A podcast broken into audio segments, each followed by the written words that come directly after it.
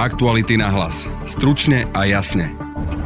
Nieči vedel, ale ako postupoval potom, ako sa dozvedel o prípadoch pedofílie medzi svojimi kňazmi. Poľskom doslova otriasli zistenie, že Ján Pavol II., ktorý je tam doslova národným hrdinom, vedel o prípadoch zneužívania mladistvých medzi svojimi kňazmi a mal ich kryť.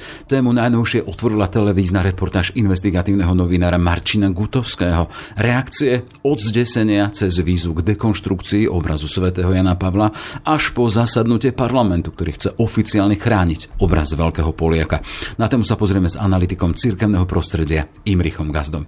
Na prvom mieste vždy musí byť pomoc obetiam sexuálneho zneužívania a nie ochrana dobrého mena inštitúcie, v tomto prípade katolíckej cirkvi, čo sa často deje nielen v minulosti, ale aj dnes. V druhej časti podcastu sa pozrieme na zmenu pohlavia bez operácie, ktorej dal zelenú v posledných hodinách uradovania exminister Lengvarský so Zárou Kromkovou. Toto nie je nejaká pomsta pána exministra Lengvarského. To je očakávaný, dlho očakávaný dokument. Je piatok, 10. marec. Počúvate podcast Aktuality na hlas. Dnes s Denisou Žilovou a Jaroslavom Barborákom. Hľadáte spoľahlivé SUV, s ktorým zdoláte hory aj mesto? Nehľadajte, navštívte Autopolis a vyberte si svoj nový Ford Kuga teraz so zľavou až 10 000 eur. Ford Kuga je priestranný, bezpečný a má skvelú spotrebu. V Autopolis nájdete Ford Kuga skladom vo verziách benzín, diesel aj hybrid. Príďte sa presvedčiť o jeho kvalitách v predajni Autopolis na Panonskej v Bratislave alebo na www.autopolis.sk. Tie správy z Poľska a závery práce investigatívca Marcina Gutovského. Ján Pavol II. Ešte ako krakovský kardinál Karol Wojtyła vedel, alebo mal vedieť minimálne o 3 prípadoch kňazov, ktorí sexuálne zneužívali mladistvých. A tieto prípady riešil obyčajným preložením z jedného miesta pôsobenia na iné. Postup, ktorý autor investigatívny označuje ako krytie pedofílie. Odkrývanie tmavších zákutí histórie alebo útok na symbol, šéf poľských katolíckych biskupov Gondec hovorí o diskreditácii pod zámienkou boja o pravdu. Je to veľmi dôležitá téma, o ktorej sa treba rozprávať slobodne a zároveň v pravdivosti. Pretože na prvom mieste vždy musí byť pomoc obetiam sexuálneho zneužívania a nie ochrana dobrého mena inštitúcie, v tomto prípade katolíckej cirkvi, čo sa často deje nielen v minulosti, ale aj dnes. Teda diskutovať o tom treba, ale treba diskutovať vecne, pokojne, nie s vášňou.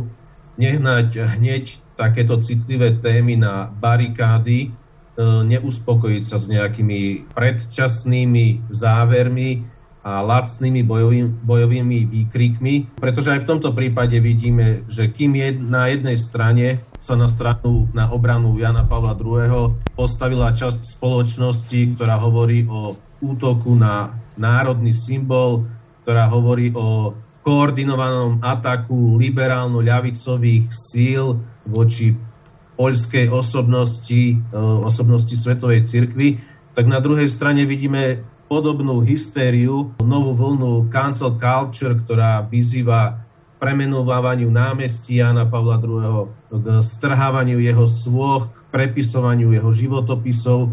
Dokonca zazneli výzvy aj k odsvetorečeniu Jana Pavla II.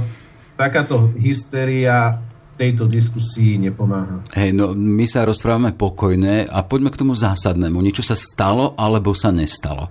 Z toho, čo som mal možnosť vidieť, sa ukazuje, že sa stalo. Či už došlo k zneužívaniu, dokument prináša svedectvá, či už ľudí z okolia predátorov, alebo samotných obetí, ktoré prehovorí po 10 ročiach. A rovnako postup vtedajšieho Karola Wojtylu zachytený aj v dokumentoch. Ja len pripomeniem, novinár Gutovský prináša svedectvá a z nich má byť jednoznačné, že správy o tom zneužívaní sa doniesli priamo do uší a vtedajšieho arcibiskupa Krakova Wojtylu. V reportáži zaznieva napríklad: Wojtyła sa najprv chcel uistiť, že to nie je klamstvo, žiadal, aby sa to nikde neohlásilo. Povedal, že si s tým poradí. Čiže nie je otázka, či sa niečo stalo, ale stalo sa, ako sa s tým potom narábalo ďalej. Určite sa niečo stalo, pretože tieto prípady nie sú úplne nové. Dokument poľskej televízie je postavený na 3 prípadoch, z ktorých 2 už boli známejšie z minulosti, keď ich odkryli investigatívni novinári z denníka Rzeczpospolita. Takže tieto udalosti sú súčasťou histórie. Tak ako je súčasťou histórie to, že tá mentalita, spôsob riešenia problémov pred 50 rokmi, pred 60 rokmi boli iné, ako je to dnes. My nemôžeme dneškom merať minulosť. Poprvé, 60. 70. roky, to boli obdobie sexuálnej revolúcie, bolo to obdobie s heslom je zakázané zakazovať. Aj niektoré známe osobnosti ľavicovej liberálnej scény sa otvorene chválili svojimi sexuálnymi vzťahmi s maloletými osobami, pričom táto téma bola reflektovaná aj v oceňovaných literárnych dielach. Čiže tá spoločenská atmosféra nebola nastavená voči ochrane maloletých tak, ako to máme dnes. To poprvé. Po druhé, v celej spoločnosti, nielen v cirkvi, ale v celej spoločnosti, v iných spoločenských inštitúciách neboli nastavené tak precízne pravidlá na ochranu maloletých osôb, ako je to dnes. Vtedy cirkev nemala žiadne konkrétne pravidlá, ako takéto prípady riešiť. A tak sa to riešilo spôsobom, ktorý sa vtedy zdal byť príhodný, normálny, aj keď samozrejme z dnešného hľadiska je to spôsob nenormálny, a teda, že páchatelia boli presúvaní z miesta na miesto. Hej, keď len chceme sa pozrieť na ten modus operandi, ako je zaznamenaný toho jedného z tých prípadov, ide o kňaza Bogusława Saduša, ktorý prináša tento dokument a postup Jana Pavla II. To poradím si s tým. Oni objavili aj korešpondenciu s viedenským kardinálom Königom, v ktorej Wojtyła prosí o prijatie kňaza na čas do viedenskej diecézy a dôvodom má byť študijné voľno k problematike psychológie mladých. Ani náznakom sa v tom liste nespomínajú problémy so zneužívaním mladistvých. A tu len sa vraciam, teda vy hovoríte o tom, o vtedajšej mentalite, o tom, že niektoré tie prípady sa dostali aj do literatúry s tým, že boli ako keby nasledované hodné, ale na druhej strane tu sa pohybujeme vo svete duchovných arcibiskupov, kardinálov, kňazov, ktorí len ja sa stále teda vraciam k tomu, že keď tam je to kňazské svedomie, predsa len asi má byť iné, inak formované, a keď sa má postaviť k prípadom takýmto, že zneužívanie mladistvých, to je čosi, čo sa nemá prestúpiť. Áno, ale v minulosti bola tá úcta ku kňazstvu, ku kňazskej službe až absolutizovaná. Ochrana dobrého mena cirkvi ako inštitúcie bola kladená na piedestal a tomu bolo všetko podriaďované, ochrane tohto dobrého mena, čo samozrejme nie je správny prístup, nie je to dobrý prístup. Našťastie v tomto sa to zmenilo, ale vtedy to jednoducho bolo tak. A zároveň si treba uvedomiť, že hovoríme o komunistickom Poľsku. Takže kardinál Wojtyła bol v týchto prípadoch obzvlášť citlivý na to, či náhodou nejde o prípady, ktoré sú nejakým spôsobom späté s tajnou poľskou políciou, či nejde o nejaké provokácie. Takže jednoducho musíme si uvedomovať kolorit, kontext tedajšej doby. Samozrejme, opakujem a zdôrazňujem, sú to veci, ktoré sú odsúdeniahodné. Obeť musí byť na prvom mieste, nie dobro inštitúcie, ale mentalita nie len cirkvi, ale celej spoločnosti bola pred 50 rokmi úplne iná, ako je to dnes. Ne, to je taká poznámka, ak sa duchovnému vybavil v úvodzovkách presun na iné miesto, to znamená, že sa len dostal do iného prostredia, v ktorom zasa mohol robiť tie svoje nepekné veci. Áno, bolo to nesprávne riešenie. Bolo to nesprávne riešenie, ktoré ubližovalo mnohým ďalším osobám, aj keď neboli vtedy ešte tie poznatky toľko prehlbené, ako to máme v súčasnosti, aké traumatizujúce, aké zničujúce dôsledky to malo na tie obete. Jednoducho, bolo to vtedy úplne ináč nastavené, ale to určite neznamená, že máme teraz tieto prípady zľahčovať, že to máme relativizovať. Práve naopak, celá táto diskusia by nás mala viesť k tomu, ako v súčasnosti postupovať čo najprecíznejšie, aby sme takýmto prípadom predchádzali, ak k ním dôjde, aby páchatelia boli rázne potrestaní, vrátane tých, ktorí takéto činy kryjú, a aby bola všetká pomoc a ochrana poskytovaná obetiam. Čo sa odtedy zmenilo? Ak sa na problém zneužívania zo strany duchovných katolíckej cirkvi pozrieme dnes z tých usmernení Vatikánu, to smeruje až k akejsi nulovej tolerancii predátori sa odporúčujú vydávať civilným súdom a nezabúda sa na pomoc obetiam. Aj to však malo svoj vývoj. My sa tu rozprávame o Jánovi Pavlovi II. Ako o nejakom vinníkovi, ale bol to práve on, kto ako pápež začal príjmať prvé pravidlá na boj proti sexuálnemu zneužívaniu. Samozrejme, už počas jeho pontifikátu jeho kroky mohli byť rýchlejšie, adekvátnejšie, ráznejšie, o tom môžeme diskutovať, ale je bez pochyb to, že on bol prvým pápežom, ktorý túto problematiku začal riešiť a v posledných rokoch, najmä počas pontifikátu pápeža Františka, sa toho urobilo viac ako za celé 10 ročia predtým. Vatikán vydal viacero záväzných dokumentov, ktoré podporujú prevenciu, ktoré záväzujú k spolupráci s orgánmi činnými v trestnom konaní, dokumenty, ktoré sprísňujú sankcie. Dnes sú postihovaní nielen samotní páchatelia, ale aj tí, ktorí týchto páchateľov kryli či zanedbali svoje povinnosti, teda napríklad biskupy alebo reholní predstavení, ktorí by takéto prípady kryli. Samozrejme, systém nikdy nemožno považovať za dokonalý a vždy je čo vylepšovať, ale sme sa posunuli v uplynulých rokoch miľovými krokmi dopredu, v čom ja vidím rezervy je aplikácia týchto noriem na úrovni diecéz a jednotlivcov. To znamená, v cirkvi sú tie pravidlá nastavené dobre, to, na čo potrebujeme klásť dôraz, je to, aby tie pravidlá boli naozaj aj dôsledne dodržiavané. Tá reportáž Marcina Gutovského, to je ten poľský investigatívec, ktorý priniesol zistenia aj tie nové výpovede samotných obetí, tá vyvolala v Poľsku doslova zemetrasenie. A na tej jednej strane sú tí, čo oceňujú odvahu odkrývať aj tie temnejšie stránky histórie. Na druhej a veľkej strane sa hovorí o útoku na symbol, či pokus dokonca o diskreditáciu pod rúškom nejakej pravdy. Dôležité pre hodnotenie také celej tej záležitosti sú zdroje, na základe ktorých sa dospelo k záverom. A tu len pripomeniem dokumenty Inštitútu pamäti národa, to je poľský ekvivalent nášho UPN, v ňom aj správy komunistickej tajnej bezpečnosti, ktoré sú kritizované zo strany cirkvi. Máme tam svedectvá ľudí z okolia predátorov, tiež výpovede obetí, ktoré desiatky rokov mlčali. Len teda, keď tam prichádza ku kritike zo strany cirkvi, teda, že tu je pokus o diskreditáciu alebo o nejaké hodnotenie nie v kontexte historickosti, tak mi tam vystá taký malý otáznik, prečo krakovská arcidiecéza nepustila novinárov do svojho archívu.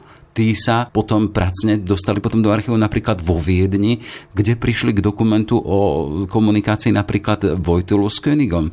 To je taká v podstate kritika na to, keď cirkev kritizuje, že aha, postupovali nehistoricky alebo vyhodnocovali nehistoricky, prečo ich nepustili do svojich archívov. Cirkev by mala v tomto určite postupovať transparentne a nemala by zatajovať alebo byť neochotná, prehnane neochotná pri odkrývaní dokumentov, pretože cieľom všetkých by mala byť pravda, vernosť v pravde. Hovoríme o cirkevných témach a v Biblii sa píše o tom, že pravda vás vyslobodí. Čiže nemá tu žiadny dôvod, nejaké zakrývanie, zatajovanie, zametanie pod koberec. To je cesta, ktorá vedie do pekla, ako sa už mnohokrát v minulosti ukazovalo. Potrebujeme byť verný pravde, nech je akákoľvek. V duchu padni komu padni. Ale práve to, čo ste spomenuli, je trochu aj nedostatkom dokumentu, televízneho dokumentu a zároveň aj knihy, pretože tá polemika sa tiahne nielen vďaka tomuto televíznemu dokumentu, ale na podobnú tému v uplynulých dňoch vyšla aj kniha holandského novinára Overbeka, ktorý dlhodobo žije v Poľsku, tá kniha sa volá Maxima Kúpa a táto pojednáva o rovnakej problematike. A nedostatkom oboch tých výstupov novinárskych je to, že sa nedostali ku všetkým zdrojom, ku všetkým materiálom. Takže aj poľské médiá, nie nejaké konzervatívne alebo katolické, ale stredové, liberálne, ako je napríklad aj Rzeczpospolita, píše o tom, že autori tejto knihy a tohto dokumentu kladú bodky tam, kde by mali byť otázniky. Kritizujú oboch novinárov za to, že analýzujú problémy bez širšieho historického kontextu. Dokonca aj Adam Michnik, liberálny novinár, šéf-redaktor gazety Výborče, hovorí o tom, že Wojtyła bol dieťaťom svojej doby. Aj Adam Michnik akcentuje to, že vtedajšie skutky musíme hodnotiť v kontexte vtedajšej doby. A zároveň Michnik zdôrazňuje, jednu vec viem isto, Ján Pavol II. Vedome určite nekryl zločincov. To sú názory zo stredového a liberálneho spektra. Pretože je prirodzené, kresťanskí a konzervatívni predstavitelia hneď začali obhajovať Jana Pavla II., ale sú tu aj hlasy z toho opačného spektra, ktoré vyzývajú k tomu, nerobme predčasné závery, dôslednejšie veci skúmajme a nedávajme bodky tam, kde ešte by mali byť otázniky. No a ak sú otázniky, nemala byť napríklad tá krakovská arcidiecéza otvoriť svoj archív a nechať voľnú ruku historikom a tým, ktorí sú kompetentní k posúdeniu tej doby, lebo to je jedna z výhrad tých, ktorí to spracovajú, že nemali prístup práve k dokumentácii z týchto archívnych vôd. Určite áno, to som aj povedal. Cirkev v týchto veciach by sa mala správať otvorene, transparentne a nič nezakryť. Čo keď chceme spraviť záver, máme tu veľkého Jana Pavla II., ktorý je svätým, ktorého si uctieva vo veľkom nie len Poľsko, ale aj veľká časť katolíckeho sveta. Na druhej strane tu máme informácie, ktoré prinášajú nejaké temnejšie stránky z obdobia jeho života. Aké je poučenie aj z tejto kauzy? Jedno poučenie je to, že o Janovi Pavlovi II. Hovoríme ako o svetom a sú tu tie hlasy, či by sme nemali zvážiť od svetu rečenie Jana Pavla II. Lenže byť svetým to neznamená, že človek bol v živote chýb, že robil aj pochybenia, že sa nedopustil omylov, ale byť svetým znamenalo, že mal nejaké základné smerovanie k hodnotám spravodlivosti, pravdy a dobra. A v tomto je určite Ján Pavol II. Nespochybniteľnou osobnosťou, ktorá nám môže byť inšpiráciou aj dnes. A druhým záverom by malo byť to, že takéto typy diskusie by nás nemali uzavrieť len v nejakom lamentovaní nad minulosťou, ale mali by nás otvárať budúcnosti a malo by to viesť k tomu, aby sme naozaj spoločne, celá spoločnosť, to nie je úloha nejakých jednotlivcov, ale nás všetkých, aby sme sa zasadili o to, aby páchatelia boli eliminovaní a aby obetiam bola poskytovaná všetká pomoc a ochrana, čo sa v minulosti, ako vidíme, žiaľ nedialo. Konštatuje Imrich Gazda, cirkevný analytik. Všetko dobré, nech sa darí. Ďakujem, dovidenia. Druhú časť podcastu pripravila Denisa Žilová. Nové usmernenie, ako majú lekári postupovať pri poskytovaní zdravotnej starostlivosti v prípade transrodových ľudí, bolo prijaté ešte minulý rok v apríli, ale veľmi rýchlo minister zdravotníctva Vladimír Lengvarský pozastavil jeho účinnosť. No a napokon dokument podpísal minulý týždeň, deň pred svojím odchodom z ministerstva. Zmeny privítala LGBTI plus komunita aj Inštitút ľudských práv. No a o tom, čo je to vlastne za dokument, ako sa v praxi dotkne trans ľudí, sa porozprávam teraz so Zárou Kromkovou z Komunitného centra pre LGBTI plus komunitu Prisma Košice. Dobrý deň. Príjemný dobrý deň prajem. Čo sa vlastne po prijatí tohto usmernenia vo vašom živote alebo v životoch trans ľudí mení? Zdravotná starostlivosť vlastne spojená s tranzíciou, ako ju opisujú nové štandardy, prebieha u niektorých lekárov rovnako už niekoľko rokov. Tým pádom sa veľa nemení. Čo prinášajú tieto štandardy a usmernenie je zjednotenie postupov poskytovania zdravotnej starostlivosti spojenej s tranzíciou.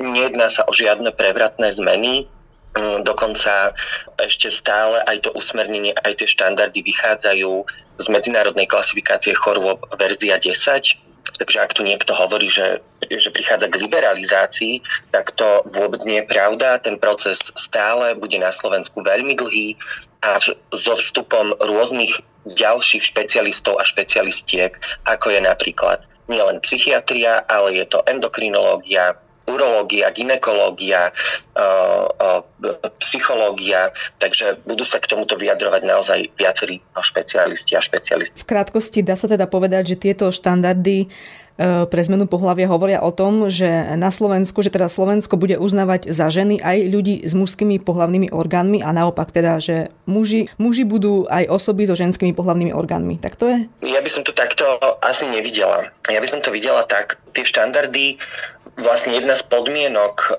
pre právnu tranzíciu je minimálne ročné užívanie hormonálnej substitučnej terapie a minimálne ročný real life test. Takže už toto predĺžuje akoby, že tú dobu tranzície na minimálne 2 roky. A v procese tranzície nejde o pohlavné orgány.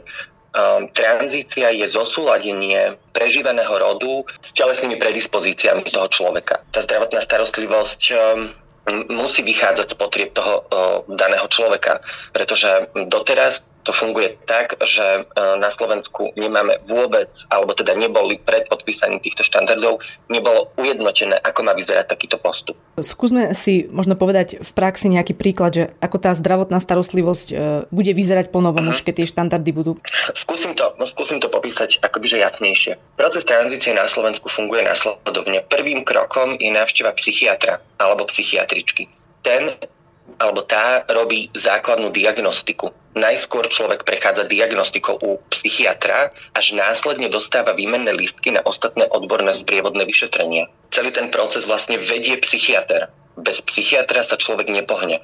Nasleduje endokrinologické vyšetrenie, psychodiagnostické vyšetrenie, gynekologické alebo urologické vyšetrenie a až po týchto, ak sa nezistí žiadna kontraindikácia, človek nastupuje na hormonálnu substitučnú terapiu. Celý tento proces môže trvať pokojne aj 2 roky. Tie štandardy ujednocujú postupy, lebo teraz to mohlo fungovať aj tak, že psychiater alebo psychiatrička postupuje úplne inak. Vyžaduje od ľudí kastračný výkon, čo je v rozpore s Európskym dohovorom o ľudských právach a tak, ako konštatovala aj verejná ochrankyňa práv s ústavou Slovenskej republiky. Toto jediné sa mení. S týmto novým usmernením ale majú problémy konzervatívni poslanci, lebo ako som už spomínala aj v úvode, to usmernenie bolo vlastne prijaté už pred rokom a odvtedy sa to niekam nepohlo, lebo vždycky je s tým nejaký problém.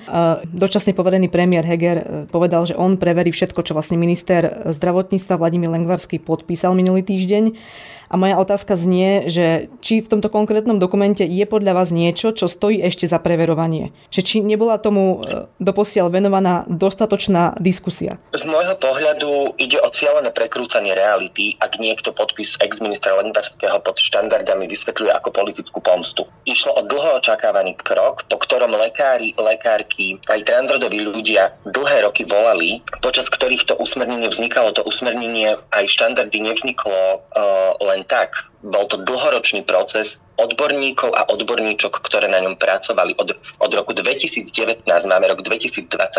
Toto nie je nič nové, toto nie je nejaká pomsta pána ex-ministra Lengvarského. To je dlho očakávaný dokument. Takže ja vnímam tie politické diskusie a to, ako sa kriví obraz o štandardoch, toto je a hlavne to nemá obdobu pri žiadnych iných štandardoch pri poskytovaní zdravotnej starostlivosti. Ja som nikdy nezaevidovala, aby pri tvorbe štandardov poskytovania zdravotnej starostlivosti napríklad respiračných chorôb, aby sa okolo toho strhla politická diskusia. Toto je na tom desivé, že politici a političky vstupujú do vedeckého a odborného poznania. Sú proti tomu napríklad Richard Vašečka z Oľano alebo Anna Záborská. Ona dokonca tvrdí, že toto môže spôsobiť problémy, tieto nové štandardy, lebo uvádza tam aj príklad, že ak biologický muž, ktorý sa cíti ako žena, ale nie je preoperovaný na ženu, používa dámske toalety v hoteloch či na školách, vraj toto podľa nej môže spôsobiť problémy. Tak ako to vidíte vy, tento konkrétny argument? Toto je falošný argument, ktorým sa podsúva spoločnosti taký ten pocit ohrozenia. Ja by som sa asi nerada vyjadrovala ku konkrétnym politikom a političkám ani k ich snahám. Toto nie je moja činnosť. Ja pôsobím ako poradkyňa. Ja sa denne stretávam s transrodovými ľuďmi. Denne riešime to, s čím prichádzajú do problémov. Transrodoví ľudia sa vyhýbajú všetkým takýmto priestorom, pretože sa cítia ohrození. Tá realita, tá skutočnosť nie je taká, že trans ľudia ohrozujú niekoho. Skutočnosť je úplne opačná. Trans ľudia sa vyhýbajú takýmto priestorom. Nechodia na toalety, pretože vlastne sa obávajú tam ísť. Toto sú falošné argumenty, ktorými sa tu iba šíri strach a nenávisť. A ja už neviem ani viac, čo k tomuto povedať. Toto je na zodpovednosti tých konkrétnych politikov a političiek a ja si myslím, že oni dobre vedia, čo robia. Oni dobre vedia, že transrodoví ľudia nikoho neohrozujú. Iba chceme žiť svoje životy v realite a v pravde a cítiť sa na Slovensku bezpečne. Keď ste hovorili aj o tom, že teda pracujete s tými trans ľuďmi, tak s čím všetkým vy im pomáhate, čo sa týka aj zdravotnej alebo právnej oblasti? Skúsme aj nejaké príklady z praxe. Prisma poskytuje bezplatné psychologické poradenstvo, bezplatné právne poradenstvo a poradenstvo v oblasti potrieb transrodových ľudí. A my skôr ľudí iba usmerňujeme, iba im hovoríme, že kde akého lekára môžu vyhľadať. Máme preverených lekárov, na ktorých sú dobré skúsenosti, takže skôr tam robíme podporné skupiny pre transrodových ľudí, komunitné stretnutia pre LGBTI plus ľudí, takže skôr sa venujeme tomu posilňovaniu komunity. Kde my máme ešte ako štát medzery v tejto oblasti? Tých medzier je veľmi veľa a strávili by sme na asi možno aj hodinu takýmto rozhovorom, aby sme všetko prešli, ale aktuálne to najproblematickejšie je napríklad tie štandardy boli najproblematickejšie, aby sa zjednotili postupy. Máme problém aj pri právnej tranzícii, to znamená, že matričné úrady nie sú ministerstvom vnútra usmerňované, ako majú postupovať pri lekárskom posudku o zmene pohlavia osoby, takže tam sú veľké medzery a zároveň sú medzery aj o dokladoch o dosiahnutom vzdelaní zo stredných škôl. Doslova tu je situácia taká, že transrodový človek, ktorý prejde tranzíciou a má skončenú vysokú školu, môže si diplom si môže zmeniť, keď je po právnej tranzícii, avšak vysvedčenia zo strednej školy ani zo základnej školy sa zmeniť nedajú. Takže ľudia, ktorí majú iba stredoškolské vzdelanie, napríklad s maturitou alebo výučný list, tak si nevedia zmeniť doklady o dosiahnutom vzdelaní, čo ich stavia do diskriminačnej pozície, napríklad na pracovnom na trhu práce a veľmi často musia svoje intimné veci rozoberať na pracovných pohovoroch, čo im sťažuje prístup k práci. A v tomto smere viete o niečom, že by sa to mohlo niekam posunúť? Boli pokusy ešte, keď bol minister školstva pán Gröhling, ale opäť zasiahlo i nejaké ideologické názory nejakých politických ultrakonzervatívnych poslancov a poslankyň a z novely školského zákona vypadla aj novelizácia, ktorá umožňovala transrodovým ľuďom zmeniť si doklady o dosiahnutom vzdelaní. Takže toto považujem ešte za veľký problém. Na záver si skúsme zhrnúť, čo pre vás táto vláda vlastne za 4 alebo 3,5 roka urobila. To je veľmi dobrá otázka a ja sa obávam, že na ňu neviem akoby, že celkom dobre zodpovedať. Určite sa niektoré veci pohli, ako je napríklad to usmernenie, ktoré síce bolo prijaté, ale potom bolo aj stiahnuté. Skôr si myslím, že sa nepodarilo urobiť nič. Mňa veľmi mrzí, že takto to konštatujem, ale v praxi za doby tejto vlády sa znížil počet poskytovateľov napríklad v oblasti poskytovania zdravotnej starostlivosti spojenej s tranzíciou práve kvôli absencii štandardov a metodického usmernenia. Vyostrila sa diskusia, do cieľa pozornosti sa dostali práve transrodoví ľudia. Takže to ja by som zhodnotila, že postavenie celkovo LGBT ľudí na Slovensku sa v čase tejto vlády mimoriadne zhoršilo. Ďakujem pekne za rozhovor. Ďakujem pekne za priestor. Aktuality na hlas. Stručne a jasne. Sme v závere. Za pozornosť ďakujú Denisa Žilová a Jaroslav Barborák. Do pozornosti ešte dávame víkendový podcast Múzeum či pondelkové Ráno náhlas. Peter Hanák sa v ňom pozrie, nakoľko sa pri Robertovi Ficovej jeho smere povedané zhoduje s realitou. Všetky podcasty z pravodajského portálu Aktuality.sk nájdete na Spotify a v ďalších podcastových aplikáciách.